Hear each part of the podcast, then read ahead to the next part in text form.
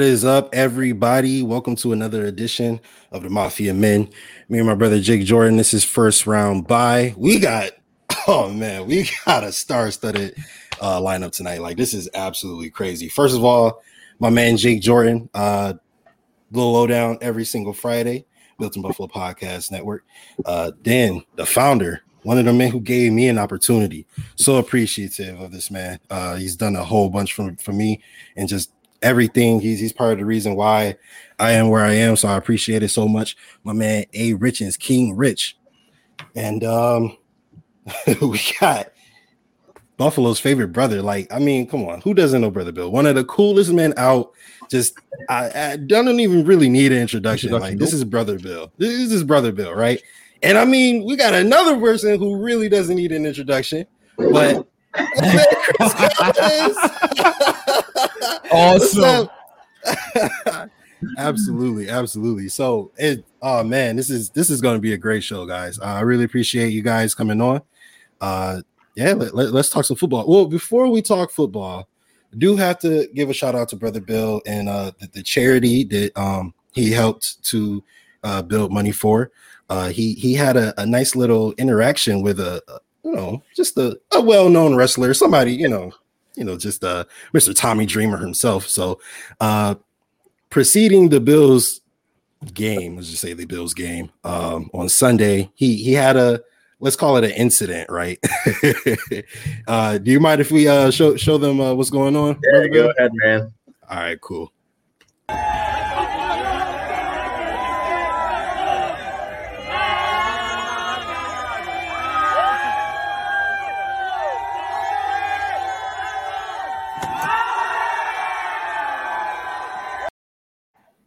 Did that bro, hurt? You know, how you gonna no sell Tommy Dreamer like that? Oh, come on, bro. Okay, like I'm a I like wrestling, but I'm not like OD in the community. I've mm. been getting chirped like relentlessly for no selling. Like my Instagram has been like, you you fucking no no sell Tommy Dreamer, like fuck you, and I'm like, yeah, bro, I'm just having fun. I didn't realize. Bro, I was, yeah, like, yeah, yeah. Like, like rolling around acting. But yeah, yeah, yeah, yeah. Tommy did such a good job of like taking care Dude. of him and not hurting him that he didn't mm-hmm. get hurt, and he was like, "I'm okay."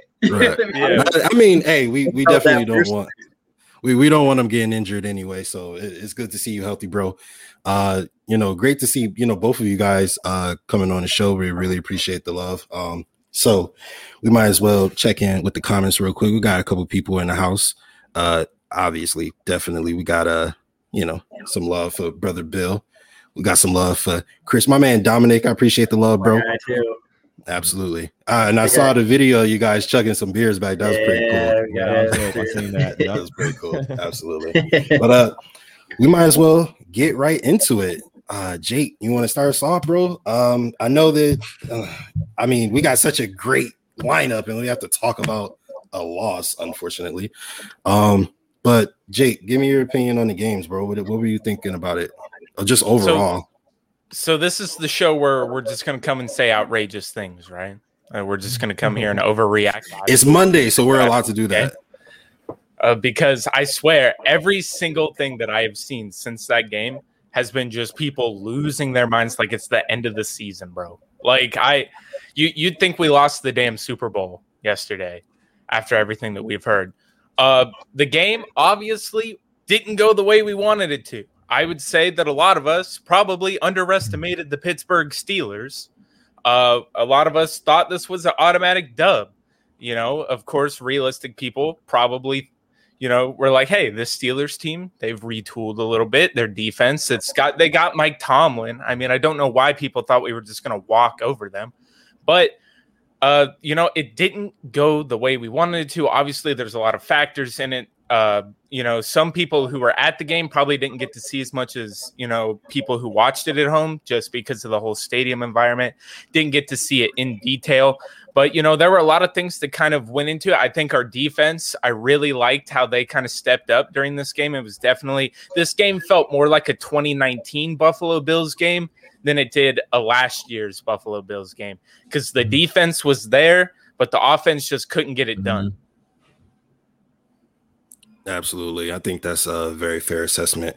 Now, I know, A Rich, I know you super opinionated, so I kind of want to save you for the end Yeah, because of course, I know of course, yeah, of course. because Of course. I, I know you got some hot stuff to give us real quick. So um uh brother Bill and uh you know Chris, you guys want to give us a, your opinions on the game? I know you guys were at the game, right?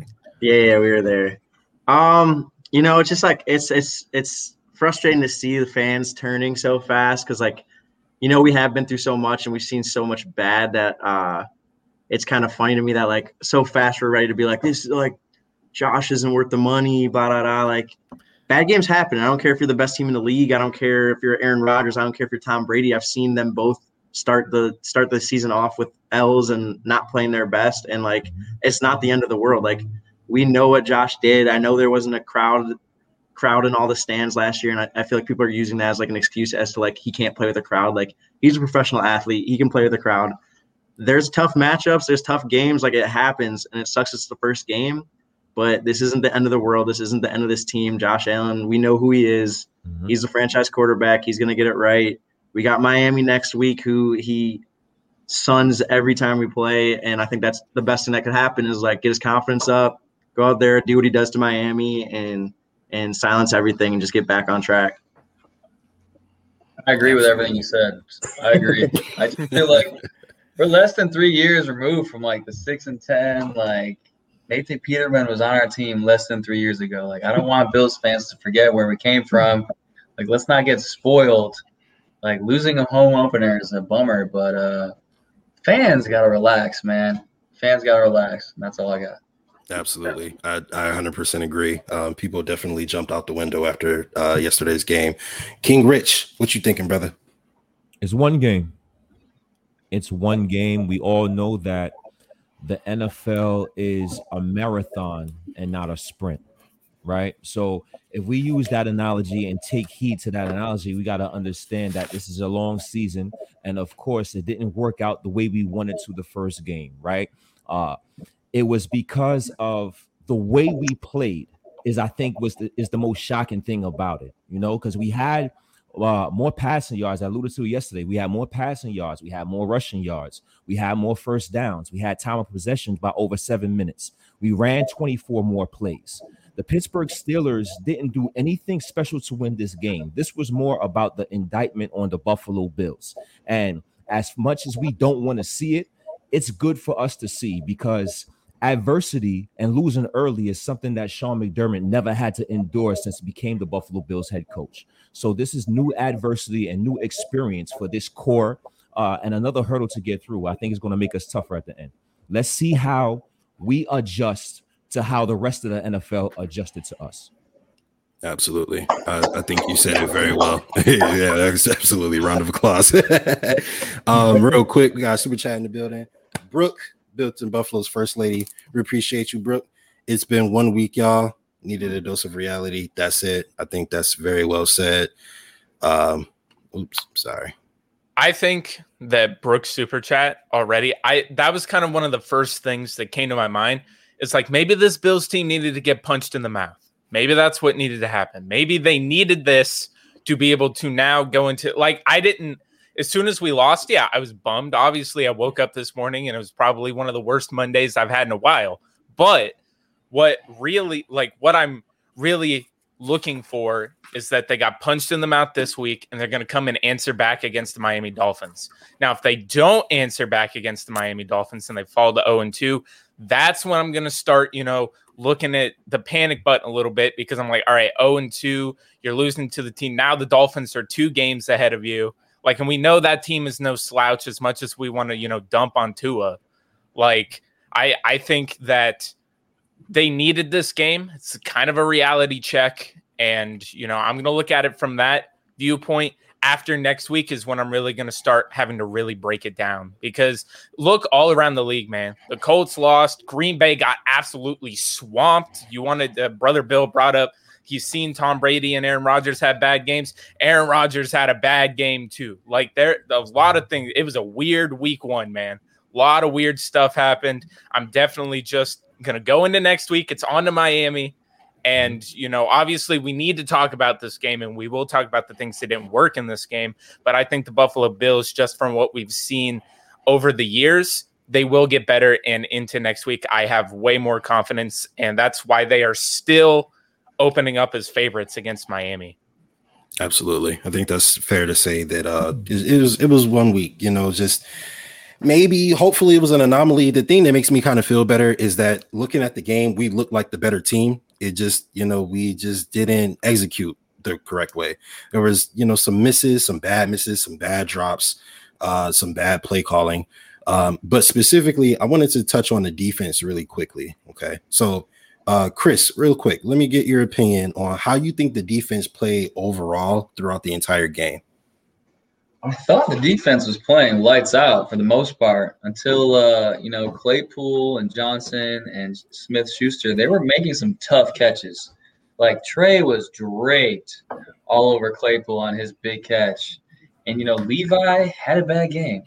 Levi got unlucky with the refs. He got a bad PI. I think that could have gone either way. He got burnt. But the one touchdown catch, that was a great catch. The guy bobbled it. He was getting mugged and he caught it.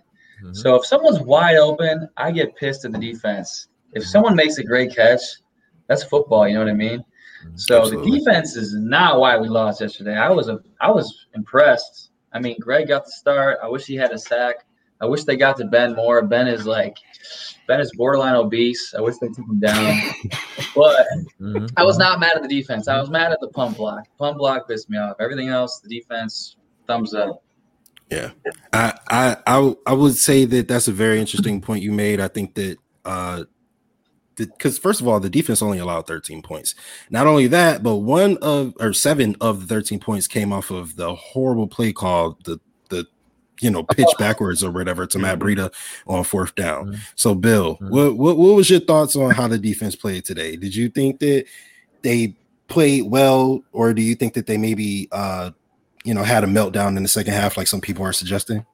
No, uh, like you said, 13 points. Like one of them's off a punt block. Like Chris said too, like it's an anomaly that that Diontae Johnson, I think it was, caught that catches that touchdown pass. Like Levi literally hit it and like he's falling out of the end zone and like that's just an insane play. Like that stuff does happen and unfortunately it happened, but defense played great. It was like that same old like I mean, first half like shut them out. Second half it was the classic bend don't break Bills D that like we saw all last year too, where like they might march down the field, but as soon as you get into that like red zone area, it's it's lockdown. And I think they were doing the same thing they always do. Would I like to see maybe like some more pressure on the quarterback? Yeah, but um they played great. I really have no complaints with them. Like Levi, he had a couple PIs, but other than that, it was a really solid game for them. King Rich. Uh, now, Bill, uh, real quick, he uh, Bill mentioned the pressure. Um, what did you think from the defensive line? What did you see? Did you like what you saw? Were you dissatisfied? What, what did you think of the defensive line overall? And you can also, uh, you know, talk about the defense overall. Uh, I I think we was stout. Our front seven was stout all game.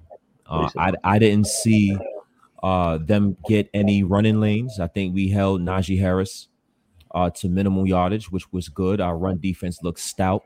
Uh, we set the edge well. Uh, Tremaine Edmunds and Matt Milano both popped off the screen. They both played well. They both looked physical. Uh, Ed Oliver looked good inside. Is he, in my opinion, this may be the best game I've seen from Ed Oliver in a Buffalo Bills uniform. I'm going to have to look at the game again. But as far as consistently disrupting plays, yesterday Ed Oliver, uh, in my opinion, uh, did a tremendous job. So as far as the front seven and the defensive line, uh, I think we played relatively well. We played well enough to win the game. The offense is the reason why we have we could nitpick a little bit about the defense. The offense keeping the game close is the reason why we could talk about Levi Wallace and his penalties. The offense keeping the game close is the reason why we could nitpick and talk about the pass rush. If the offense did what they were supposed to do in last night's game and yesterday's game, we wouldn't be talking and nitpicking about the defense in terms of a Levi Wallace or uh, not generating a pass rush as much. Real quick, A Rich, I, I kind of want to get your opinion on this. Uh, my man Lone Wolf says, with how poorly the offensive line played, maybe there should have been less four or five receiver sets and play um, more. I don't think that's what he meant. Uh, to give Josh a little bit uh, more protection. What, what, did you think about the protection schemes noticing that our offensive line was getting thrashed the whole game? Uh, I I think we we did a poor job of making adjustments right? We didn't make any adjustments. If you want to come out five wide receiver sets, that's fine. But if they're not working, if the pass rush is is getting to Josh Allen, then it comes to a point where we have to start making certain adjustments, whether that's chip blocking, whether that's putting multiple tight ends and having Dawson Knox play fullback. Uh, why is Zach Moss inactive? Why is our best pass protector in the backfield inactive? If we're going to go five receiver sets, or if we have liabilities in the interior offensive line, why is the best pass protector as a running back, possibly in the NFL last season, inactive and not helping Josh Allen out in that retrospect? So it was a lot of questionable decisions, I think, um, that that was made by the Buffalo Bills coaching staff yesterday. I 100% agree. Absolutely. Uh, Jake, Miss Dawn, Keith, love you, Don. Always in the chat, always supporting one of one of my favorite people ever. Problem is, our offensive line had these issues all spring during the preseason. We have no depth there.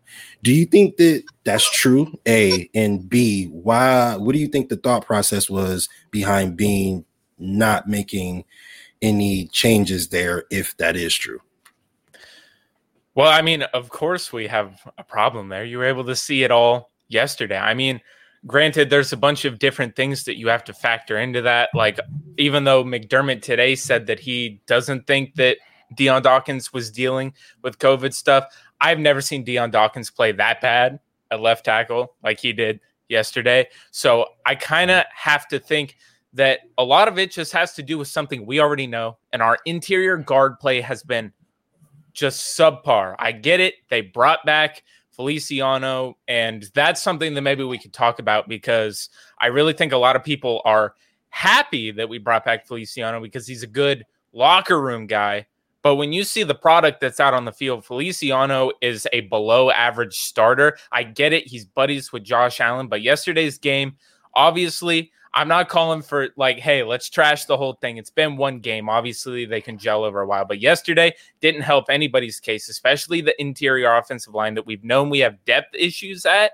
And right now, as far as we know, I believe the second half they weren't rotating Cody Ford anymore with Boettger. They were rotating Boettger with Feliciano.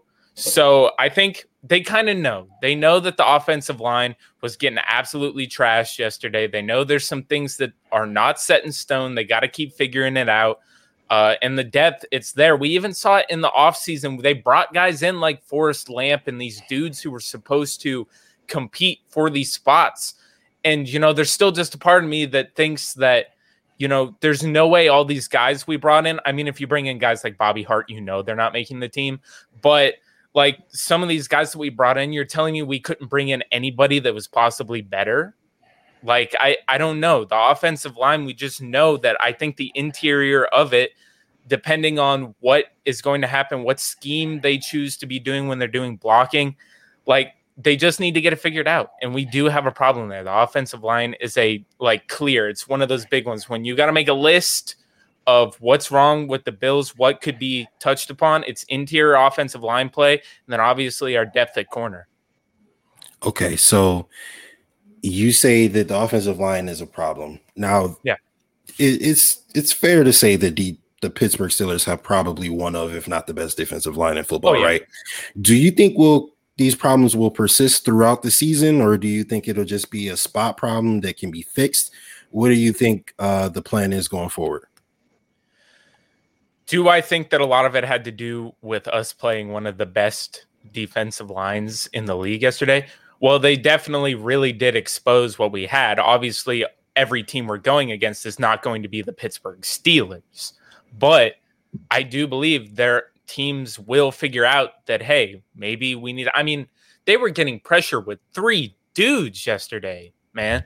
They were getting pressure with three dudes. So I mean, I don't know how you can't see that there's not a problem there with the offensive line. Absolutely. I, I think that's very fair to say. Uh, now, I know Bill and Chris, you guys were at the game. Brooke, appreciate the love again, Brooke. Uh, she says she saw several instances where penalties should have been called on Pitt, but there was none, and the refs swallowed their whistle when it came to Pitt. And she doesn't necessarily believe that the referees were fair. Did you guys see anything out there live looking at the football field, you know, where you were like, ah, that should have been called, or maybe, you know, just a little bit of things that were called one way and not the other? I think I definitely noticed uh like their offensive line holding on some circumstances with like Jerry trying to get through and Ed trying to get through. There was one specific one where like Harrison was literally getting like tackled, where I was like, how is that not a flag? Mm-hmm. But I think most of it comes from like when you see kind of like the 50-50 calls our DBs and stuff are getting that like mm-hmm. they weren't throwing the flag on. Like, you know what I mean? Like maybe do I think they should have thrown the flag on Pitt? Maybe not, but like I look at the ones that they threw on us, I'm like, I don't think we should got a flag on that. So that's like where I'm like, if you're gonna be tic tacky, be tic tacky on both sides. You know, like mm-hmm. I, I, I like seeing physical football more than like flagged football. But if you're gonna do some some ticky tacky stuff on one side, do it on both sides. What about you, Chris? What did you see? I agree. I feel like that's that rings true. They definitely like Jerry was getting mugged, the dog's tripping out, and I feel like the Levi, the Levi PI call was not good. That was not a good call. It was a poorly thrown pass. It was underthrown, and Levi just put his hands up. Yeah, Claypool couldn't go through him because they're both sprinting down the field. Mm-hmm. Couldn't stop on a dime and catch a bad pass. That ruined. That was that was a third down play. Mm-hmm. That ruined everything for us. And then um, one of the calls on Dion, one of the holding calls he got wasn't great, but he got three of those. So what are you gonna do? Yeah. Yeah. yeah uh, the the one that I always like the one that just really popped me was was not the Levi one, even though I think that maybe that one if Levi just looked back. I mean, if you look at text back textbook pass interference, I understand why they called that. But you know, really really Levi didn't have much time by the time that the wide receiver just looked back and then basically had to come back to catch it and Levi ran right into him. The one is the holding on Trey White, which negated his pick. Oh. That's the one that absolutely pissed me off hmm. because that felt like you said ticky tack once. I felt like that one was just hand fighting, and then the dude was going to go into his cut, and then he went under, and yeah. they threw the flag, just thinking that Trey was all over him. And hmm. I, oh, man, that's the one that got me. That one really pissed me off because that, that great pick. It was a, it was a great play, and like Roethlisberger shouldn't have thrown that, and then he got away with it. That's that's the problem. There were so many things in this game that added up. Like nothing was going the Buffalo Bills' way. Like the blocked punt, like everything. Pittsburgh put out there probably the best game that they could play against us that they did, and they still barely beat us. And that was with us playing one of our worst games that I have ever seen.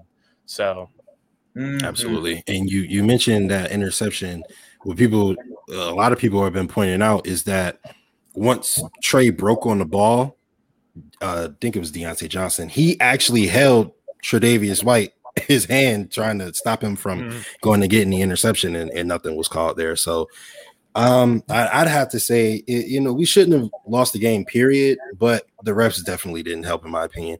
Um, however, we did have a semi bright spot right? Dawson Knox didn't have any drops in amongst a bunch of people who didn't have a great game amongst the wide receivers. Um, hey, Rich, bro. So what, what's going on with the drops, bro? What, what, what's what are you thinking? Got to catch the football, man. I mean, it seems like Cole Beasley has these type of drops once every season. And see, I, I remember, I, I, specifically remember Cole Beasley drops. I, now he had this one yesterday. I remember one he had last year. Um, he just have one of these things where he just drops the ball early. Now I guess he's getting it out the way week one. As far as the rest of the receivers dropping the ball, we just got to do a, a, a better job in concentrating and catching the football. And it's it's crazy that we're given so much praise for Dawson Knox for doing the basic concept of catching a football. Everybody's saying Dawson Knox had a great game. He caught the football, man. bro, it's great, bro. if that's a great game, then this is exactly why we need to upgrade at tight end. Shit, I'm, I'm, you know. I'm also so, saying, a Rich, that like if you go back and watch, like we were sitting there watching that game, a couple of those catches too were like this close to him dropping it. He was bobbling them like they were about to pop out, and I'm just sitting there like my God, this man does not have solid hands. Like it always seems like every catch is him just overthinking it, like, oh God, I gotta catch this ball. But I will say this. I will say this. Teams But he caught him though. te- teams are going to do what the Kansas City Chiefs did. Teams are going to do what the Pittsburgh Steelers did. Um, they're going to play that them two high safeties. They're going to give extra attention to Stefon Diggs, and they're going to tell us that hey, Gabriel Davis, Emmanuel Sanders, Cole Beasley, can y'all beat us? Because y'all going to have to beat us to win the game. So I think that's that's starting to become the opposition's blueprint, and we're going to see how we adjust. Uh, Josh Allen's going to have to take advantage, and our receivers are going to have to show why we are one of the better receiving corps in this uh, receiving corps in this NFL. Absolutely. Real quick, want to send some love out to T Estelle from Not Your Average Podcast and the 716 on the Buffalo. I'm sorry, Built in Buffalo Podcast Network. Even with all the bad calls and bad plays, we still find, have to find a way to win the game. Absolutely agree. Appreciate the love, T. Love you. Um, what was okay? Uh, Bill, Overreaction Monday called for basically Emmanuel Sanders' job, right? People were saying that Gabe Davis should basically take Emmanuel Sanders' snaps as far as starting wide receiver is concerned. Do you think Gabe Davis is at that point yet? And do you think he will be if he isn't already? Yeah, like uh, when I think of the receivers for the Bills, like I don't even really think of like a one, two, like three kind of thing. Like That's a fair point. Yeah, like for me, it's like I feel like we should be in a spread offense almost all the time. Like maybe have a running back in the backfield. Like I know sometimes we went like five wide with an empty backfield, but like we got the guys to do that. Like in my like perfect world, I feel like having Gabe and Steph on the outsides and Cole and um, Emmanuel on like the the insides is like that's like a threat. Like I don't know much defenses that on paper should be able to stick with us as long as we catch the ball. I know yesterday we had issues, but these are all vets and we've all seen what they do, and I don't expect that to keep happening. Like I think it's it was an outlier yesterday, Mhm. and uh, I think Gabe Davis is ready for that opportunity, like you just said. But I don't think it has to be like Sanders is out because because Gabe is playing well. I think we can all get them on the field. Yeah, absolutely. Um, for this next question, I want everybody's opinion because I feel like this is probably the most pertinent part of yesterday's game, right? So I'm gonna start with Chris. Uh, uh Chris and Bill go, and then we're gonna go Keem, uh, Jake, Brian Daboll, right? Fourth and one, you punt. Or I'm sorry, that was probably McDermott. Uh, so so we'll just go coaching overall, right? Fourth and one, you punt. Fourth and three, you punt. Fourth and eight, you throw a deep ball, and then fourth and one, you throw a five yard backwards pass that is blown up. Period. Chris, what what was the thought process in that, and what what what what should we do going forward to prevent stuff like that from happening? Do you think? Yeah, I think they got out coached a little bit. My thing with fourth downs is go for them early. Go for them when there's no pressure, because then it's fun. You're kind of playing Madden, and you're like, shouldn't do this, but they don't know what to expect. We're in the first quarter. Like, I like going for it early on fourth down because you put the people on their heels.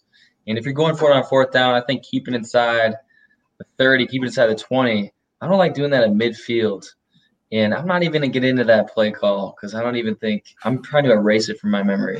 that was the worst play I've ever seen. I sat down. I didn't even watch the punt after that. So they got out coached. They know they got out coached, and I think it's a cool wake up call for them early in the season. I'm looking forward to what they bring next uh, next week because they're creative people, but they're they're trying to forget about that too. They choked. Absolutely, Bill. What what did you think about the game management today? Yeah, like I definitely agree with Chris. Like I feel like we got out coached, and like I love McDermott, I love Daboll, um, but I do think there's times where like they almost like overthink or outcoach themselves, and I think that was definitely going on yesterday. Where like you have the the fourth and one, I don't remember exactly when, where Josh is like pleading to be left on the field, and uh, you don't do it, and and then you do some wild stuff on on like a fourth and long and a the backwards pass on fourth and one, which like we all seen the Willis McGahee play where it works, but like that's just such an outlier. Like at that point in the game, like Chris said, like the pressure was kind of on us, and we were just like begging to for something to work out for us. Like I think we thought it was going to be a big play. Um, I just think we gotta we gotta go back to what we were last year. Like I don't think there's no there's any need to like get all crazy. Like I think Josh was one of the the what like the longest completions per pass like last year. So like I don't know what we were going for yesterday. It just seemed like we were I don't know we were out of out of whack from what we used to do. And it's, it's interesting that you mentioned the Willis McGahee play um, because I remember exactly what play you're talking about. I believe it was against the Seahawks. Yeah. Um, to yesterday, what happened was Josh motion. I would imagine this is a part of the play call because you think in this man, you want the cornerback to follow the receiver to the other side of the field. But Josh motioned the receiver, you know, to, to go to the other side of the field, which left the cornerback to rush the edge, and he saw the play the entire way. Now, I'm not saying it was a good play call, but if you leave the receiver back on the side of the field, he at least is less of a problem on the play than he would have been coming off of the edge. So uh, King Rich, what what did you think about the game management? Horrible, a- a- atrocious, disgusting. Uh, I I saw Reggie Gilliam continuously get one yard in the preseason. You line him up at Yes. fullback, and he was continuously able to fall forward in the preseason. He, he where was that? Uh, no Zach Moss, of course. Okay, where wa- where was he? Uh, Josh Allen is 6'5", 240 pounds. Line up and get one yard with your quarterback. They know what your other plays are anyway. You might as well run the sneak. They know what it is. So what? They know what everything else is. Run the damn sneak with your 6'5, 240 pound quarterback and get one yard. I think we was just being way too cute. Uh the Buffalo Bills, they have this flashy offense, and none of it shows aggression and physicality. I think we have to be aggressive and show some physicality when when time calls for it, and we didn't do that yesterday. We got too cute. Absolutely, Jake. What what did you think, bro? So I'm guessing we're not really focusing on the other things. We're focusing about that god awful play call, right? So uh, what I'm gonna say is it seemed like McDermott kind of carried over what we saw in the AFC Championship game. It's like he kind of reverted back to conservative McDermott. Didn't really like that, and then for some reason at the end of the game, it's like, oh, now we're gonna go for it because the pressure's on. When it was like last year, the Buffalo Bills were one of the best teams on fourth down conversions anyway. So why not just keep that momentum going? But I'm not the coach. Whatever. I might think it's stupid, but you know, we're on the internet talking about the Buffalo Bills. We're not the actual dudes. But that play was absolutely awful. Like you're telling me that you're gonna run Josh Allen. How many times do we do it? Like seven, eight times we're gonna run Josh Yeah. Allen? Nine times. Nine times? But we need one yard and you're not gonna run Josh Allen? You already did a sneak in the game. And you're not gonna do it again. Like what? You think they're gonna stop him? That dude's a monster back there. He's gonna get the one yard. I I don't understand it. I literally have Daboll being too cute on my notes down here, and that's exactly what it was. Daboll like trying to just flash, like, "Hey, look what we can do." But guess what? The Pittsburgh Steelers punched Daboll in the mouth. Like specifically, I said the Bills got punched in the mouth. Daboll got punched in the mouth by their defensive coordinator because they knew, they knew, and Josh should have known when he motioned the wide receiver, and that corner was still sitting there him. Exactly. like it should have been like, oh, we got to find some other way out of Yeah, this because this ain't gonna something. work. Mm-hmm. Like I, there's mm-hmm. there's things all around. I, I know we're probably gonna talk about Josh Allen because the overreaction with Josh Allen today too is almost ridiculous online. But yeah, that play overall was just like we. I, I think Get collectively is Go ahead. Yeah. Give us an opinion on Josh. On Josh Allen, okay, I think that a lot of people, and this has happened with other quarterbacks in the past, right? They get paid, and then once a bad game happens, especially when it's their first contract, the first time something bad happens or something that is not in the plan happens, they get shit on. My God, like everybody's like, well, you got paid the money, now you can't do it, dude. The whole, like the team as a whole, from the coaching staff, obviously, I think the defense did well, but Josh, yeah, there were things that he didn't do in the game the right way. He wasn't taking what the defense was giving him. He has said that. And I think he was trying to be a little bit too much of the flashy Josh Allen when that Pittsburgh Steelers defense was ready for it. And I'm not going to sit here and put all the blame on Josh Allen because it's a collective thing when it came to the offense and just the team as a whole. So I I I don't know. Like obviously the people are going to come out and be like, "Oh, we should put Mitch in," or "Oh, we shouldn't have paid Josh." Like th- those people, you don't listen to those people. But like, there's people that are trying to put all the blame on Josh. And while I think that he can shoulder a little bit of it, you can't do that. Like there have been teams that do that every single time. All the failures get put on the quarterback that they just paid when that wasn't the deal. Like there were some bad drops. Like that game could have went totally different if some of those drops didn't happen. Or if Emmanuel Sanders had the speed of John Brown, maybe it would have got under that pass. Or you can put that and spin that. Oh, if Josh Allen let up on it a little bit, it would have fell right into Emmanuel Sanders' hands. Like there's so many things that you can talk about. I just will not stand Josh Allen's slander on the timeline. It's ridiculous. King Rich, was was that Josh Allen's fault? It's tough to say, right? Uh, obviously, when I look back at the game, I believe the coaches didn't put the players in the best position to win the game. So I, I think I have to if if I, we have if they're playing the blame game and and putting certain percentages on certain things, I have to give the the the majority of the blame to the coaching staff and the lack of preparation and just getting out coached, right? But when you have a guy that's getting paid 258 million dollars, he he cannot go without any blame, right? He he has to he has to do better in terms of executing his plays when it's time to make plays. That wide open pass to Emmanuel Sanders, it would have been a 17 nothing game. The whole Oh. complexion of the game Mm-hmm. is changed if he makes that throw. You know, so when you're getting paid and you have a new contract, the expectations are now higher because of the money that you're getting paid. So he definitely has to do a better job in terms of making accurate passes, and he has to take advantage of them open opportunities when he gets them. Because good defenses, you're not going to get that opportunity all the time. So when you do get that opportunity, you have to cash in on that. And we all have 258 million reasons why he should make that pass to Emmanuel Sanders. I agree about the pass to Emmanuel Sanders. And before I get to Bill and Chris, I, I want to play this video just for the viewing audience. Um, I think this video pretty much, man, it, it gives you really just an idea of what Josh had to work with, or I'm sorry, what he had to deal with yesterday.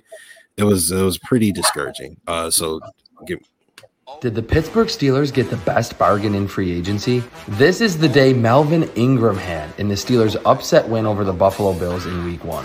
Eight quarterback pressures from an array of alignments with a diverse set of pass rushing plans. And the Steelers signed him on July 20th to a one year, $4 million deal. TJ Watt was fantastic yesterday, but Ingram was the perfect complement. Bro, Ingram Now- was a problem for the Chargers forever. Mm-hmm. Exactly.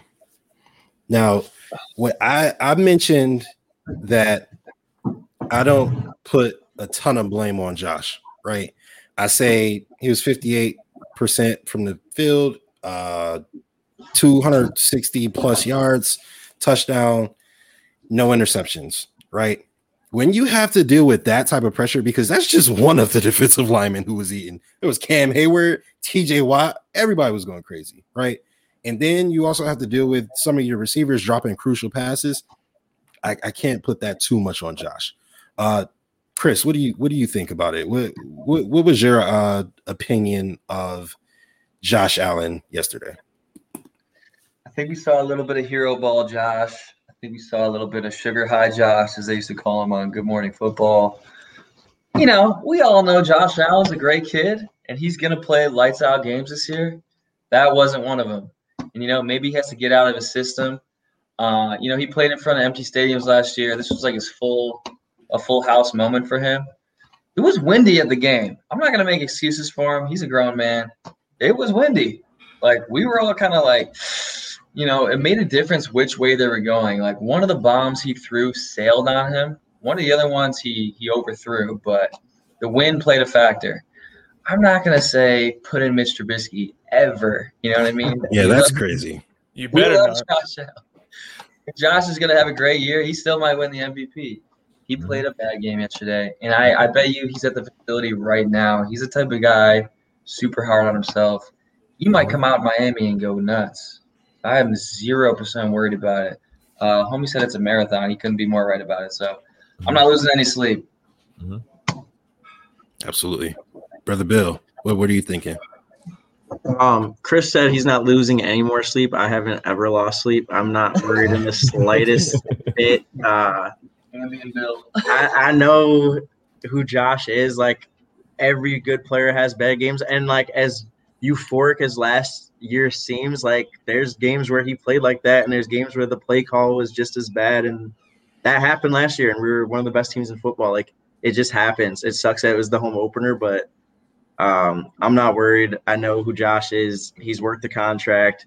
He'll show it up. Um, and like like Chris said too, uh, we know who he is as like a competitor and like a person, and like he's gonna work his ass off. Like every time he has a bad game, he almost comes back like the next game and just goes off. So if anything, that maybe this was a good thing, and we'll see what happens now, and maybe we'll go on like a ten game tear. I wouldn't be surprised at all. Um, but I'm not worried at all. That's fair. Uh, before we move on to the Dolphins game, I do want to get your opinion on this real quick, Jake. He said, I'm, I'm assuming he's talking about Singletary. Uh, was running the ball fine all game. The shortest runs were because the Bills made it obvious it was a run. What What do you think about Brian Daboll just refusing to make adjustments throughout the entire game? So I I love this because I was actually getting ready to say I wanted to get your guys' opinion on do you think we should have ran the ball more because we threw it 51 times and the times where they were rushing three and dropping everybody back to help in the coverage would have been the perfect time to maybe feast on it if they are giving it to you to do it. So why why did we not like why did we throw it 51 times? Why did we like obviously we did run it and the runs that singletary had that were effective i believe the whole drive that we went all the way down the field was because we gave like singletary ripped off some runs during that drive too. So i i don't understand why i obviously i understand we're a high flying offense where we can throw the ball everywhere but they've said that they were giving like Josh Allen saw passes they were giving they were giving them ample opportunity to run the ball too. So I'm I'm just as perplexed as everybody else that I think maybe if we actually like they they knew we were going to throw the ball all over the yard. But I think that if we handed the ball to Singletary just a little bit more, like from what I saw during that game, what we've seen Singletary could do in the preseason, I have no doubt that we probably would have been a little bit more efficient on the offense. Grant, granted that you know we saw what he did during the game, so I'm I, I don't know. It it puzzles me just as much. I think running the ball would have been a, sl- a, a better idea, especially when they were giving it to us. Make them respect the run a little bit more. Absolutely. I think that's very fair. Um, now, I think it's time to kind of, you know, lick our wounds and and and move forward. So uh, let's go ahead and get into the Miami game. Now, we are going up against the first place Dolphins next year. That sounds so disgusting to say, but uh, I'm sorry. Uh, Why'd you got to say it, man? we have the opportunity to take back first place in the division with a win next week. They won 17 to 16 over the Patriots yesterday. Bill, what do you think we need to do in order to beat Miami? Um, I think we just gotta like.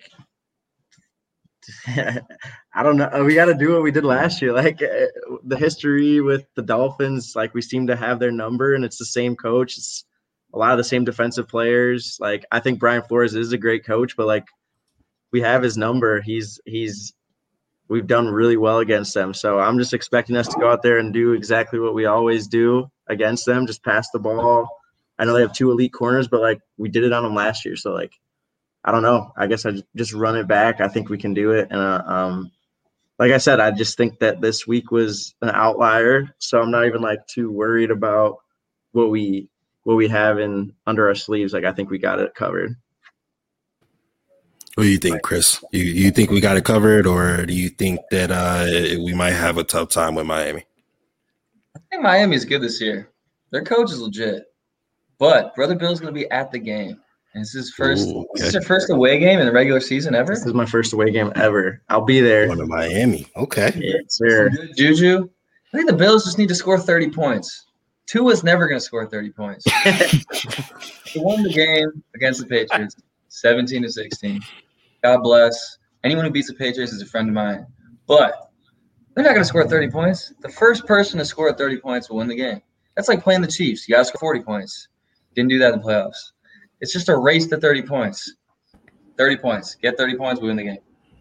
You know what? I think that that is a really fair assessment because I can't, off the top of my head, think of any time Tua has led his offense to 30 points. So, what about you, King Rich? What, what do we need to do to beat this well coached, well rostered Miami team? execute. It's, it's, it's not about what anybody is doing, it's about what we're doing. You know, we are we're at that level where we're good enough to hoist this Lombardi trophy as long as we do what we have to do on our end. So our coaches is going to have to uh prepare our players better and put our players in better positions to win this game on Sunday. Our players are going to have to perform better individually right? Our offensive line is going to have to perform better. Our receivers is going to have to concentrate and catch the football. Josh Allen is going to have to be more accurate with the football. I know we've been beating up on the Miami Dolphins the last several years, but we also been beating up on the Pittsburgh Steelers the last several years, and we lost that game.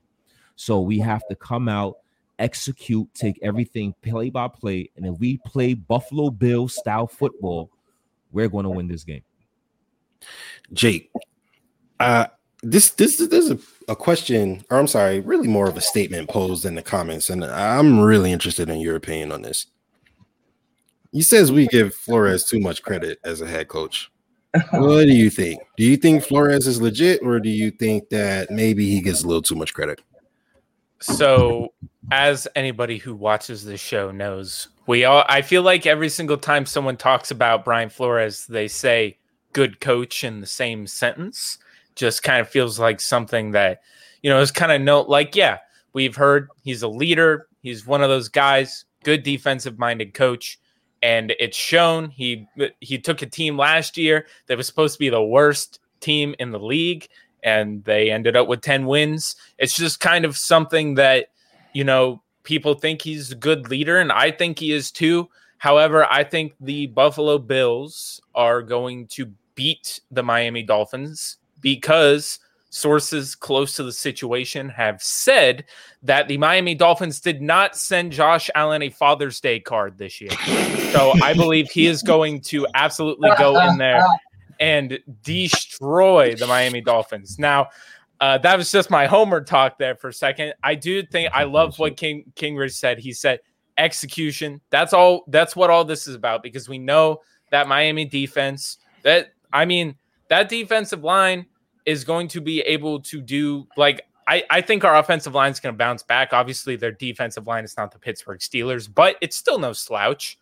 Uh, but what I what I want to say is, you know, they barely beat the Patriots. They're a fumble at the 10 yard line away from losing that game. So like it's it's the same old story with the Miami Dolphins where they get a turnover at just the right time or something happens and they won the game.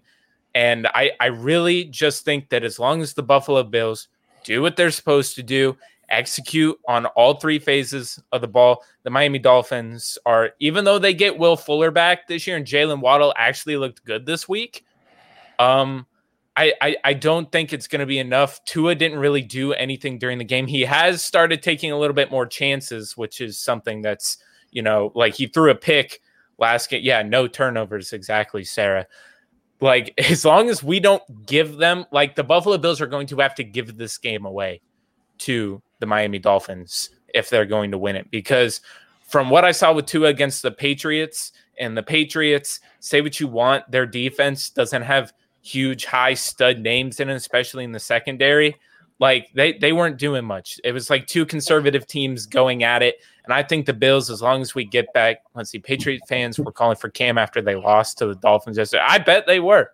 I bet they were. But Mac Jones actually, I believe, for his first game, had the highest completion percentage of any rookie in NFL history which is crazy. But again, it was two conservative teams going at each other. I think the Buffalo Bills are going to like just absolutely rain hellfire down on the Dolphins down in Miami because brother Bill is there. They're going to feel that presence there in the stadium, even though, brother, I will tell you that going down to Hard Rock Stadium is one of the worst experiences if you're a Bills fan, just because they will absolutely shit on you. It is like no, like you Bring will get you, yeah, you, On what grounds they suck? yeah, What? yeah. now, I, will, it- I will say that a couple years ago, um, after the Andy Dalton pass, there were like because we were playing at Miami, and there was Mm-hmm. like a crowd of Bills fans at Hard Rock Stadium watching the play happen, and it went nuts. So clearly, brother Bill, you probably aren't going to be the only you know Bills Mafia member out, Oh, out there in the no. crowd. Oh no no no, dude! I already know there's Bills backers bars all around Florida that have Mm-hmm. Mhm. bus trips planned. Yep. Like they are going absolutely ham down there this year, and you know that Miami fans too. This is the thing that I hated because they beat the Patriots this week.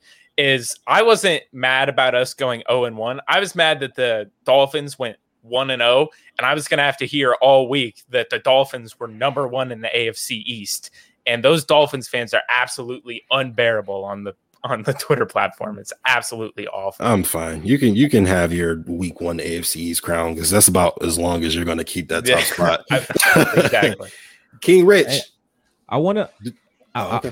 I, I, I want to talk about uh, a comment that we've seen with with Brian Flores being a tad overrated, right? Uh-huh. Um, I'll pre- paraphrasing here a little bit. I don't want to say that I agree, but I giving too giving Flores too much credit. I, I get this comment. I can feel this comment. The Miami Dolphins are supposed to be good right now. They supposed to be competitive right now. They have multiple first round picks in 2020. Uh, they have multiple first round picks in 2021. They had a boatload of money. So they're supposed to be in a position where they're supposed to be competitive right now. So uh Brian Flores was set up in a good position. Now, is it his coaching the reason why they're competitive, or is it the amount of picks and the amount of money they was able to accumulate? So that's definitely something that uh, I, I would love to hear what the Miami, Miami Dolphins podcast guy would say about about that comment. I just wanted to get that out there. Okay, no problem. Um, I did. There, there was a question that I, I wanted to pose to you. Do you want to see Richard Sherman come in and compete for the cornerback two spot here? No. it it, it doesn't Chris's hurt. answer. It doesn't hurt. Yeah. It doesn't hurt. What, It doesn't what does hurt. It, what does it hurt? It doesn't. I understand he's a little old, Mm. and I understand he's not the fastest guy, but his IQ alone could probably help out the cornerback room. You know, So his- just kept Josh it's his- Norman. His his IQ. I think I think Jo- I think Richard Sherman is uh, better than Josh Norman. Mm-hmm. you know, at, at this stage of his career. I think if you if you went ahead and got EJ Gaines, if you went ahead and got Vontae Davis, and you went ahead and got Josh Norman, shit, go ahead and call Richard Sherman. Why why not? He's the best. He's the best player out of all the other dr- uh, cornerbacks we tried to invest in in the past. So I don't think it would hurt because we still have this damn uh, possible liability at the cornerback two position.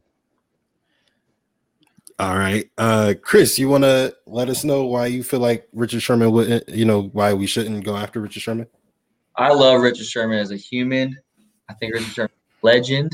He's from Compton, went to Stanford. He beat the odds. He won a Super Bowl. That being said, this is not the year to bring in Richard Sherman. We got this this roster where we didn't go get a lot of free, big free agents. We got this group of guys in the locker room they all believe in. I think that would kind of go against what they've been preaching, where we're going to draft and build from within. You know what I mean? They haven't brought in a splash name in a long time. Mm. To do that week two would be such a panic play. They're confident in the guys they have. EJ, I mean, uh, homie had a bad game. You know what I mean? Levi had a bad game, Mhm. but some lucky catches were made. And it's like, I don't think it's going to happen again. I think he's going to learn from it. And I feel like Richard Sherman was going through it this year. He might have got arrested. I don't want to say that's his Mhm. fault. Maybe it was a miscommunication, but this is just not the time to bring in Right, Richard right. Sherman, boys and girls. It's okay. It's going to be okay. I think the the answer at cornerback uh, was there when Steven Nelson was still around late into free agency and and you were Mhm. still in training camp and Mm, preseason and all that. I think that was in my head a very obvious decision. mhm. Um, Could I have had Nelson, surprised, Island. especially like they they uh moved all the money around like halfway through like tr- training camp or whatever, and I was like, all right, they're gonna do something. I was really expecting that because he's good, he can play, and he's he's still playing well. He went to Pitt. Uh, he was from Pittsburgh. He went to Where did Steven Nelson go? Eagles. Eagles. Yeah, he went to the Eagles. between guys like Steven Nelson, guys like Melvin Ingram, are you guys upset that we didn't really, you know, take a stab at any of the relatively, you know, top players in free agency? Jake, what what, what Yes, were you yes. disappointed? Yeah, yes, yes, I was disappointed. Especially, we're gonna bring up these cornerback names. I mean, we knew, we knew that we had a problem with the depth at corner, and we knew they kept preaching. Oh, we got Levi, we got Dane. It's a competition, and we're like, okay, yeah, you know, there were a lot of Dane Jackson believers. They believe that, but I still thought it does not hurt. Uh, hey, hey, hey, no, look, I, I, I 100% was like, hey, I want Dane to compete for it, but I also wouldn't have minded bringing in a Steven Nelson, someone else to compete for it, just because, like, I didn't want it to just be handed to Levi again, and it felt mm-hmm. like that we we. kn- You gonna say something, King Rich? Yeah, I am. Go ahead. I'm gonna let you finish. All right, all right, all right. I didn't want it to just feel like it was handed to Levi again. And we kn- I, I mean, of course, you know, we we thought like, hey, Dane Jackson, like a lot of people, Dane Jackson's gonna take it from Levi. But I just kind of knew that once Levi was brought back, and I knew that they let him go and then they were gonna let him test it because they felt comfortable with what they had. And if Levi went, maybe they would have brought somebody in. But I think that it would just would not have hurt to bring in a Melvin Ingram. That was before the draft, before we drafted two defensive ends, or maybe it would it just wouldn't have hurt to bring in guys at these positions that we knew we were lacking at. And CB2 we know has been a position that we've been lacking at for the last three years, or at least two. So King Rich. Um, now this is no disrespect. It, it it it just is what it is. I gotta call a spade a spade. We are a Super Bowl contending team, and we have an undrafted player and a seventh round draft pick competing for a, a number two cornerback position. In my opinion, we could have did better in terms of investing in the position.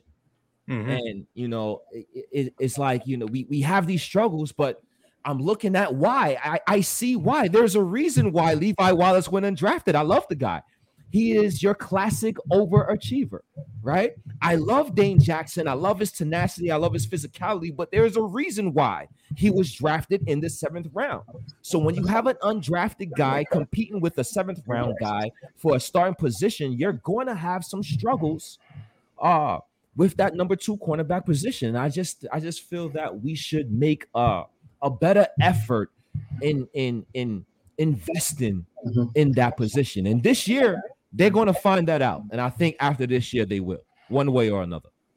Real quick, my man Lone Wolf said he, we've never brought in any real competition for Levi. What do you think of that, King Rich? I, I think he's uh, a hundred percent accurate. If you're not going to bring in real competition for Levi Wallace and bring in a legitimate number two corner, you're going to have to bring in a, a Khalil Mack, uh, Aaron Donald. Bring somebody to compensate because, in my opinion, uh, pass rush and cornerback go hand in hand. It's a trickle effect.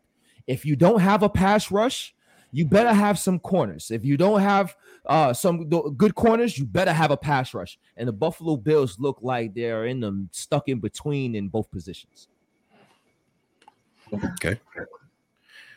So the Chiefs went to the Super Bowl and they went and tried to upgrade their roster. They never went, I'm sorry, they even went after Juju. The Bills didn't do much other than resign their own guys. I'm all for continuity, but improving is thumbs up. Mhm. Bill, Facts. do you think that continuity is more important, or do you think we should have upgraded some positions?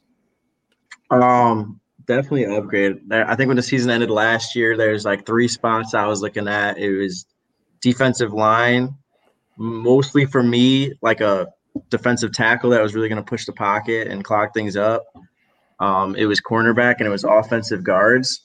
Um, and like, I don't think we improved on any. I don't think we even tried really. Uh, I know like Star Lotulelei is supposed to be back, but like, I don't think he's the savant that a lot of people are hyping him up to be, even when he does come back and play. Um, you know, Justice, that I was high on um, the cornerback from Syracuse. I'm blanking on his name now. Uh, I No, think no, so. no, Phillip, too. Melifonwu, yep. yeah, we were both high on him. I was- He was I was hoping for that, and then like offensive guard. I mean, that was our biggest issue against the Chiefs last year, in my opinion. Like we were just getting bullied, and I love Jon Feliciano. He's a bull, like he's a great teammate, sticks up for Josh. I like Cody Ford. I want to see them do good, but like you can't expect to just keep the same thing and like get different results. Like we had three positions that I felt really need to be addressed, and not that they were bad. Like on other teams, it might be good, but like we're trying to make a new. We're trying to push for the Super Bowl. We're trying to Mhm. literally win it all. Like we're that close. So like you do have to You make those fine tune adjustments. That like yeah, maybe these people are serviceable, but serviceable doesn't cut it when we're this Right. close. Yeah, Jon Feliciano is a really good right guard if he's on the New York Jets, but on the Buffalo Bills, he's below average. He's not cutting it. Yeah, He's not absolutely. We, you So- have to. I apologize. Go ahead. apologize. Go ahead, King Rich. Go ahead, King Rich. you you have to con you know continue to push the envelope man if we're we're on the cusp we we have to go and take it you know the the, the rams didn't have a draft a first round draft pick in years because they're making risk moves yes they're moves and they're taking risks but they're taking the risks because they feel they have that window and they're going for it the kansas city chiefs was in cap hell and talk about a limited cap space. They didn't have any money, but they found a way to pay the highest uh, tackle in free agency. They found a way to trade for one of the best tackles uh, right before the draft. You know, so when we're in position to possibly win a Super Bowl, we cannot play the conservative role. We got to go and add more weapons, add more explosiveness, add more uber athletic people to help play with the Buffalo Bills and win the Super Bowl. And the Buffalo Bills, in my opinion, we took a conservative approach. Okay. Now, Chris, I want to pose this question to you. The coaches really like Levi, but I feel like they're holding him back. He gets aggressive and a penalty, uh, and they handcuff him to playing 10 yards off the line of scrimmage, in my opinion. They aren't letting him play. Do you think that Levi is being forced to be conservative, or do you just think that he just isn't cut to be a, a number two cornerback on a potential Super Bowl roster? Great question about Levi. I gotta, I got, we got time for one more question, unfortunately, but we're gonna leave it to you guys. You guys are the experts. Thanks for having us on. I will 100% answer this. I think Levi's a great cornerback. I mean, yeah, he got toasted yesterday. It's one bad game. Everyone has a bad game. Trey, Trey White's had some bad games. Let's not judge him off one bad game. I mean, one of the calls was ticky tacky, and a couple of the catches made on him were were next level, half lucky. I think they know Levi. He's been on the team a long time. He didn't suddenly get bad. They know who he is. You know, everyone has everyone needs a little bit of forgiveness. It's football. No one plays perfectly every game. You know, he got a little bit exposed yesterday, but you learn from that. You know what I mean? I'd rather have him learn in week one than him learn in round three of the playoffs and we lose. So I say, was he was he being conservative? Yeah, because he's gonna get toasted if he plays press. I'm not a football coach, but you guys are actually You guys know better than us. But No, but give we- Bill we- more questions. I'll wait. I'll speak on this before we head out too. okay. I think I like Levi. I think he's a great like rotational piece. Like I think like like uh Akeem said, like he's defied all the odds. He's worked his way to this. But when we had EJ Gaines, and I know he was hurt a lot, but that season that he was in and out of the lineup between injuries, he was a playmaker. Like that man forced fumbles, that man made interceptions. Like you have a lockdown in Trey. I would love to have like a risky playmaking cornerback opposite side him. And I know he'll probably give up some big plays, but like you take take that with the risk of like this dude's a playmaker. Like he might let up a big play, but he might make a huge play. And that's what I felt EJ Gaines was. And uh it sucks that his career's kind of fallen apart because of the injuries that even with us he was out like 60% Most of the time. of the Yeah. games. Yeah. But every time he played, it was like I remember one play he was the dude made a catch on him and he like fell and his leg was he was limping towards the ball. Do you remember this? And he punched it out from behind the dude while he was limping on one leg. Like he was hopping on a leg and punched the ball out and we got the ball back. Like he was just a playmaker. I would love to have a guy like that opposite of Trey White. Yeah, EJ Gaines did look good. That's true. I, Best I think I we'd all he- like that, brother. He played opposite uh when we had Ronald Darby, right? I think he played for Trey's rookie year. I think it's Yeah. Trey's rookie Okay. year. Yeah, he was here Yeah. for Trace. It was the first year of McDermott. But um, I know you guys. You guys got to head out. I want to thank you guys so much uh, for coming on the program and speaking with us. Uh, the- I mean, again, no introduction needed. Brother Bill, Chris Collins, you guys are amazing. You guys want to let everybody know? I'm sure they probably already follow you guys, but you guys want to let everybody know where they can uh, hit you guys up on social media.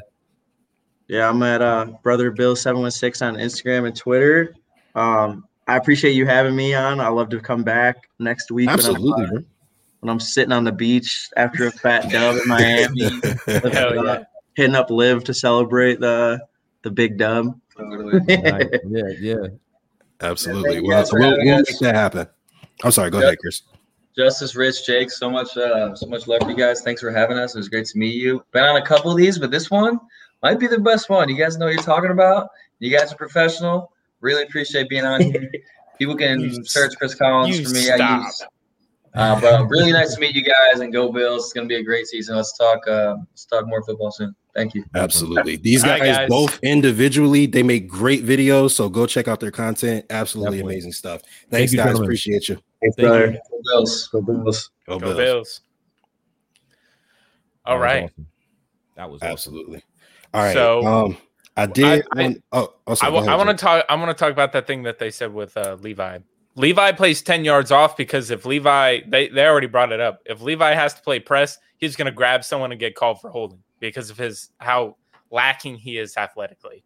So I, it, it's just kind of they have a limitation there with him, and I really think that this team, I feel like they almost like I've we've seen the conspiracy theories. I'm not going to name people out by name, but saying that they purposely have a bad CB2 to make Trey look good. But I it it almost feels like that they don't actively try. And I know they brought in Josh Norman past his prime. And uh, Justice, I'll tell you who said that later, and you won't. You'll Is be it- like, oh, I- I you'll be like, oh, who oh. I know. All right, but like I it, it almost feels like they actively this year were just like, no, we're good with Levi. Like we brought him back. Yeah, we're we're we're good with that. Like I I think that the Bills could have easily went out there. There were dudes on the market who they could have brought in to just make that that cornerback two room better and made the competition even bigger and would have had a chance to get an upgrade at that position. But they just didn't I guess they really didn't feel that it was a position they needed to upgrade at. All right. Now, defensive line, we've invested in. Hopefully, these guys pan out. That's yet to be seen. So, you know, we we we'll we'll get into that a little bit later to see kind of what they do when they give them a chance. Because you know, rookie, second year pro, there's you know some time left for them to develop. Right. Mhm. CB two and offensive line. Which do you think is more pertinent for our success as a football team, King Rich? Well, I'm sorry, guard play going forward. Uh, offensive line, guard play, or cornerback, or cornerback two. Yep. Um, you, got to protect the prize possession, right? Josh Allen, uh, two hundred and fifty-eight million dollars. Our franchise quarterback. Uh, uh, games are won in the trenches, so yes, the offensive line is something that uh, we we definitely have to improve upon. If we had to pick between the two to to to try to improve the most or first, it's definitely uh, that offensive line. The problem is the season has started, so now you're going to have to be a hell of a coach and make some great adjustments to match the liabilities and deficiencies we do have along the offensive line and the CB2 the season just started. We had a whole off season to try to rectify this, and we're already talking about this in week one. So hopefully the coaching staff adjust and makes the proper calls in terms of knowing who should be on the field. And we don't have to make this an ongoing conversation throughout the season. So that's what we're going to hope. And we have to fix that offensive line first. We have to keep Josh upright. I don't like the fact that we're taking advantage. We're using Josh Allen for his athletic abilities. Just because he can escape doesn't mean we want him to use it all the time right? So our offensive line is, in my opinion, should be first priority. Absolutely. Um, I I agree hundred percent. Now there was a question. Uh Maston Part. He says, Oh, I used to go to Maston. he says, uh, when your CB2 is limited athletically, it really hurts you when you play teams with multiple good wide receivers, right? So, Jake, we play teams like the Chiefs, Tyreek Hill, uh, Travis Kelce, Mecole Hardman. I mean, you know, a, mm-hmm. a, ton of talent. We play teams like the Titans, obviously, AJ Brown, Julio Jones. We play teams like the Buccaneers, Mike Evans, Chris Godwin, Antonio Brown. Do, um, and even the Panthers, uh, Robby Anderson, uh, Curtis, uh, uh, not Curtis Samuel. Who's DJ Moore? DJ Moore. DJ Moore. Thank you. Do you do you think that they can be the, the Levi will be a liability versus teams like that? I mean, I I just spoke on it. Yeah, I think so. If he really, if we're gonna have to go against teams like that, I mean, Levi, it feels like he's it's a roller coaster with Levi, right? Like it feels like some games he's kind of doing really well, and he's got the guy like you don't hear much from. The less you hear from Levi Wallace, the better, right? But like it's it's it's very very concerning. I didn't really get my input on that last question where I think the offensive line obviously is the more important thing just because like we saw what happened. We have Josh Allen who I'm going to say is athletically like Cam Newton. We saw what happened to Cam Newton when they basically ran him into the ground and eventually injuries got to him. Like we got to keep Josh Allen basically pristine, all shiny and nice and yeah, um, we were really, really like I knew it was going to be a problem when coming into out of the preseason and we cut down the 53. Sean McDermott still could not tell us who the starter was going to be on the offensive line, saying it was still a battle that they were looking at. I was like, that's what the preseason is for, for you to figure out what your line is going to be. So there's an obvious problem there. I think we need to do something about it. Obviously, like right now, you want to keep the same offensive line together. We're talking about it. it's only week one. They could do better next week and onward. We're not talking about this anymore. But when it comes to the CB2 spot, yeah, I think it's going to be a problem when we go against these teams that have a bunch of burners on both sides. Um, we're going to have to really scheme to be able to help Levi Wallace in those situations. And I think that's just going to detract what we're going to be able to do on the rest of the field against other players. Absolutely. Absolutely. Um, speaking to the offensive line, Jake, it, Lone Wolf says at this point, Mongo can play better. He's been at his ceiling since we've signed him. Do you think that Mongo could turn it around, or do you think we just need to move on next year, period? See, that's uh, I'm I'm going to say that yeah, Mongo has hit his ceiling. We know the kind of player that he is. We've seen what he can do basically when he's playing at his best, and I we it's obvious that we could use an upgrade there at that position. Um, I don't remember how they structured his new contract. Is there an out after one year, or is it two? Probably, I would imagine. I thought maybe it was like a three year deal. You can get out after two. Um, would probably have to look that up. But anyway, I think even Mongo is a backup dude. Like I like that. So like I don't think we have to completely dump him if we don't have to. But I think that there's obviously room for. I mean, we've said it. The Chiefs went out and their offensive line. We know what happened to it. They let guys go that they didn't think anybody thought they were going to let go, and then they brought in guys like Joe Thuney, and then they brought in Orlando Brown like they brought in dudes because they knew that that was going to be a problem if injuries were to arise. And God forbid injuries happen on our offensive line, dude. Like what it's looking like now, I, I don't even want to know what it looks like if a couple of those dudes get injured. Absolutely. I I agree. Um I think Mongo would be a pretty good rotational piece. Mhm. Uh, I think a you know fresh Mongo coming in and, and you know punching you in the mouth on a run play. I, I think that'd be pretty cool. Yeah. Um, I just need to see it. Um, I, I think he's proven that he shouldn't be a starter on this team. Uh, both guards, honestly, from both positions. Uh, I, I don't.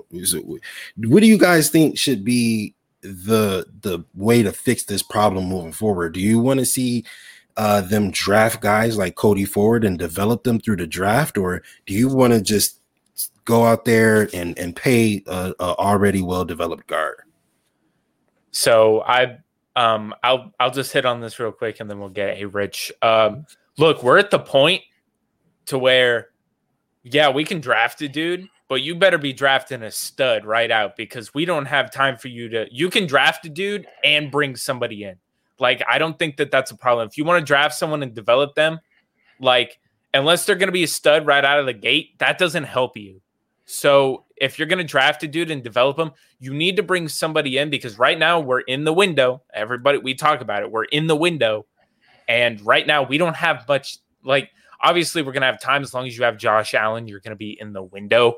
But like right now, while it's wide open, like if this is going to be a serious problem, I don't see how being this season, say it's lackluster and we don't get where we want to be again, how you can't see that there's obvious problems on the offensive line because we know he knows about it from the presser after last season, where he talked about the run game deficiencies not being all on the running backs, alluding to the offensive line, and then him bringing in competition for the offensive line this year that just didn't pan out in the preseason and training camps. So they know it's a problem.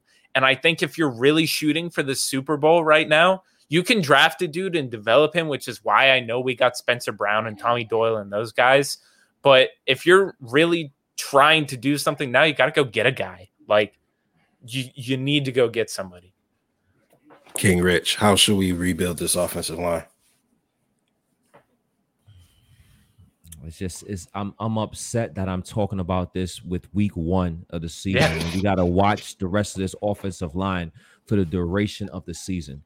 Uh, but rebuilding, let's let's start with the Buffalo Bills in terms of how they attack the offseason. Now it's early. We're gonna obviously see things play out, but in my opinion, the Buffalo Bills were in a position where we were supposed to get again i'm not no expert i'm not the coach i'm not the gm go get some damn impact players all the players we need right now need to be players of impact go ahead and get better and apply pressure that's what i wanted to see from our buffalo bills go get an impact player at the cornerback position go get an impact player player at the wide receiver position. Who shit, I know we got wide receivers, but go and get more dynamic impact players at wherever position uh, uh necessary in, in in my opinion. And what we did was we got players that could be good with development, which is fine. But we at the stage, just like a, a Jake alluded to, is we, we can hoist the Lombardi Trophy. And once we're in that position, we need to go get players of impact. So, in terms of fixing the offensive line right now, all we can do is is hope, hope that uh, individuals can perform better. Hope that Jon Feliciano can perform better as an individual. Hope that Cody Ford can perform better as an individual, and hope our coaching staff can also mask some deficiencies that our weaker players do have. So in terms of this season, um, that's what we got to hope for in terms of uh, patching up our offensive line and hope that they can improve uh, as the year goes on. Absolutely. Um, before we get out of here, I do want to get uh game picks and scores from you guys if you don't mind for the uh Bills Miami game next week. Jake, what are you thinking? Oh boy. All right. I didn't think about this. Uh let's see. Obviously, I think the Bills are going to go down to Miami, and I think it's going to be a bounce back game. Um, I still think that there's going to be some th- like it seemed like Emmanuel Sanders and Josh Allen weren't exactly on the same page. come this week. Hopefully, they work on it in practice. They look at the game film. Maybe you know that connection gets a little bit better. Obviously, Miami's secondary isn't what you would call the best in the league. They do have Xavien Howard, so you know they're going to do something. They're going to try to neutralize Stefon Diggs. We really need our other wide receivers. I big Gabe Davis guy. I literally just bought a signed Gabe Davis UCF jersey so that I can hang it up here. And like I'm I'm a huge Gabe Davis guy. Loved he was the only one who scored a touchdown last week. Like mm-hmm. I I think we just need our other dudes to step up. I'm gonna say that with how our defense was looking this game, I'm gonna say it's going to probably be I'm gonna say Miami 73 to 2. I would I, I love that. But I'm gonna say it's going to be seven 17 to 31. 17 31. Oh, oh 30, 31 to 17 Bills. All right, Buffalo Bills with the W, according to Jake Jordan. King Rich, what you thinking, brother? I'm thinking 27 20, the Buffalo Bills. Okay. Uh, Miami Dolphins, they do have more weapons. Will Fuller's coming back. Um, uh, I like Jaylen Waddle. Uh, they're playing at home. So I think we're gonna we're, we're gonna win this game. We're gonna take the lead. They're gonna try to battle back at the end, score a late touchdown, and the Bills was gonna end up winning uh 27 to 20, and we we we get off this this two game losing streak.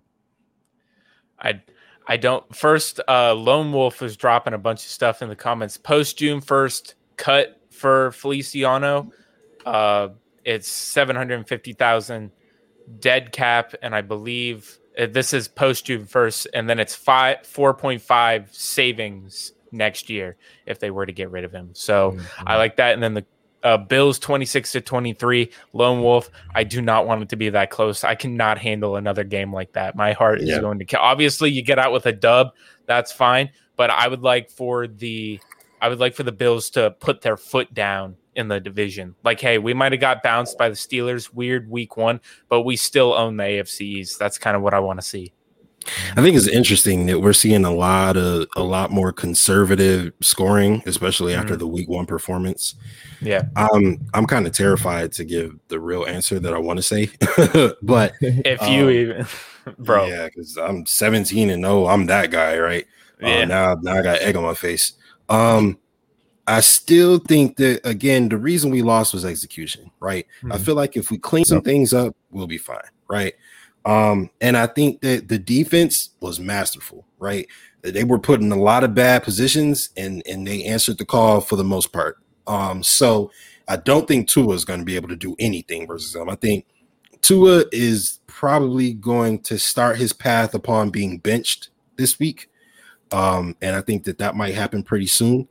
And so I'm going to say that the Bills win. Uh, I'll say 35 17.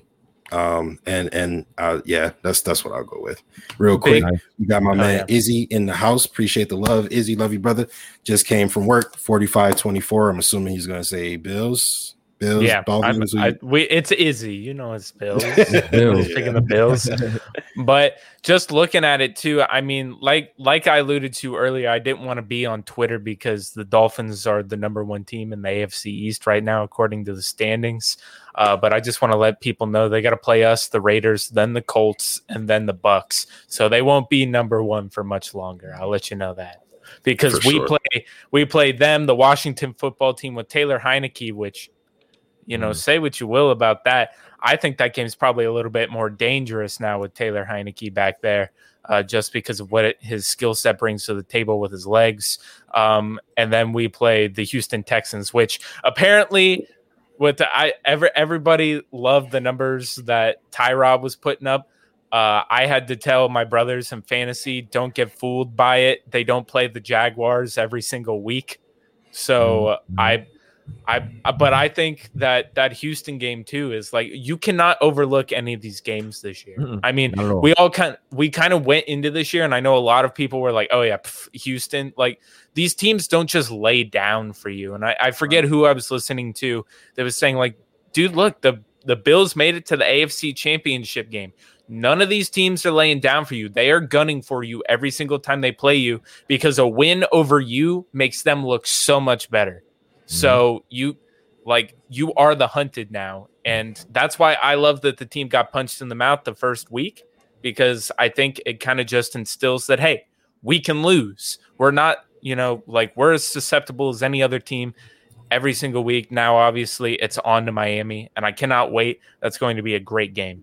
And then the next week against the Washington football team, I'm up there in Buffalo, so I can't be wait to rock with Bills Mafia. That's going to be great. Awesome. awesome, awesome. Can't wait to see you up at the uh, the football team game. Um, real quick, I, I did want to you know give a shout out to Tyrod to, to Rod Taylor. I think he played mm-hmm. amazing. I think he finally let the ball fly. He finally hopefully is is believing in, in his ability and i think he's very talented so i would love to see him continue to thrive every week except for when they play us yeah just um, not against so, us yeah exactly but i am rooting for tyrod um, again i appreciate we i'm sorry we appreciate every single one of you guys that, that came and supported us today every mm-hmm. single one of you guys in the chat that you know uh, was with us the entire time or even if you were just here partially we still appreciate all the love and support uh, we got we want to thank you so much, King Rich, for joining us today. Check out oh yeah, man. Billsology. Uh, check out. I'm sorry, I'm blanking. Uh, Buffalo Blueprint. Blueprint. Mm, Absolutely. Back. Absolutely. Matter of fact, matter of fact, I'll be on tomorrow. Me and uh Dwayne will be on tomorrow with the Buffalo Blueprint tomorrow, 9 30. Perfect. 9 30. Okay. Delta Buffalo YouTube channel. Guys, already put it in your calendar.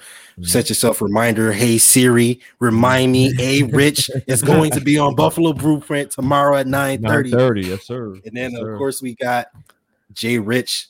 I'm sorry, Jay, Jay Rich. Rich. we got my man Jake Jordan, the Captain America to my Iron Man, my partner in crime. Uh, check out the lowdown every single Friday on the Built in Buffalo Podcast Network. Check out Maximum Marvel every single Wednesday. Uh, we're going to go ahead and get that started back this week. Um, yep. So go ahead and support those uh, platforms, and then um, you know me, obviously, Justice General.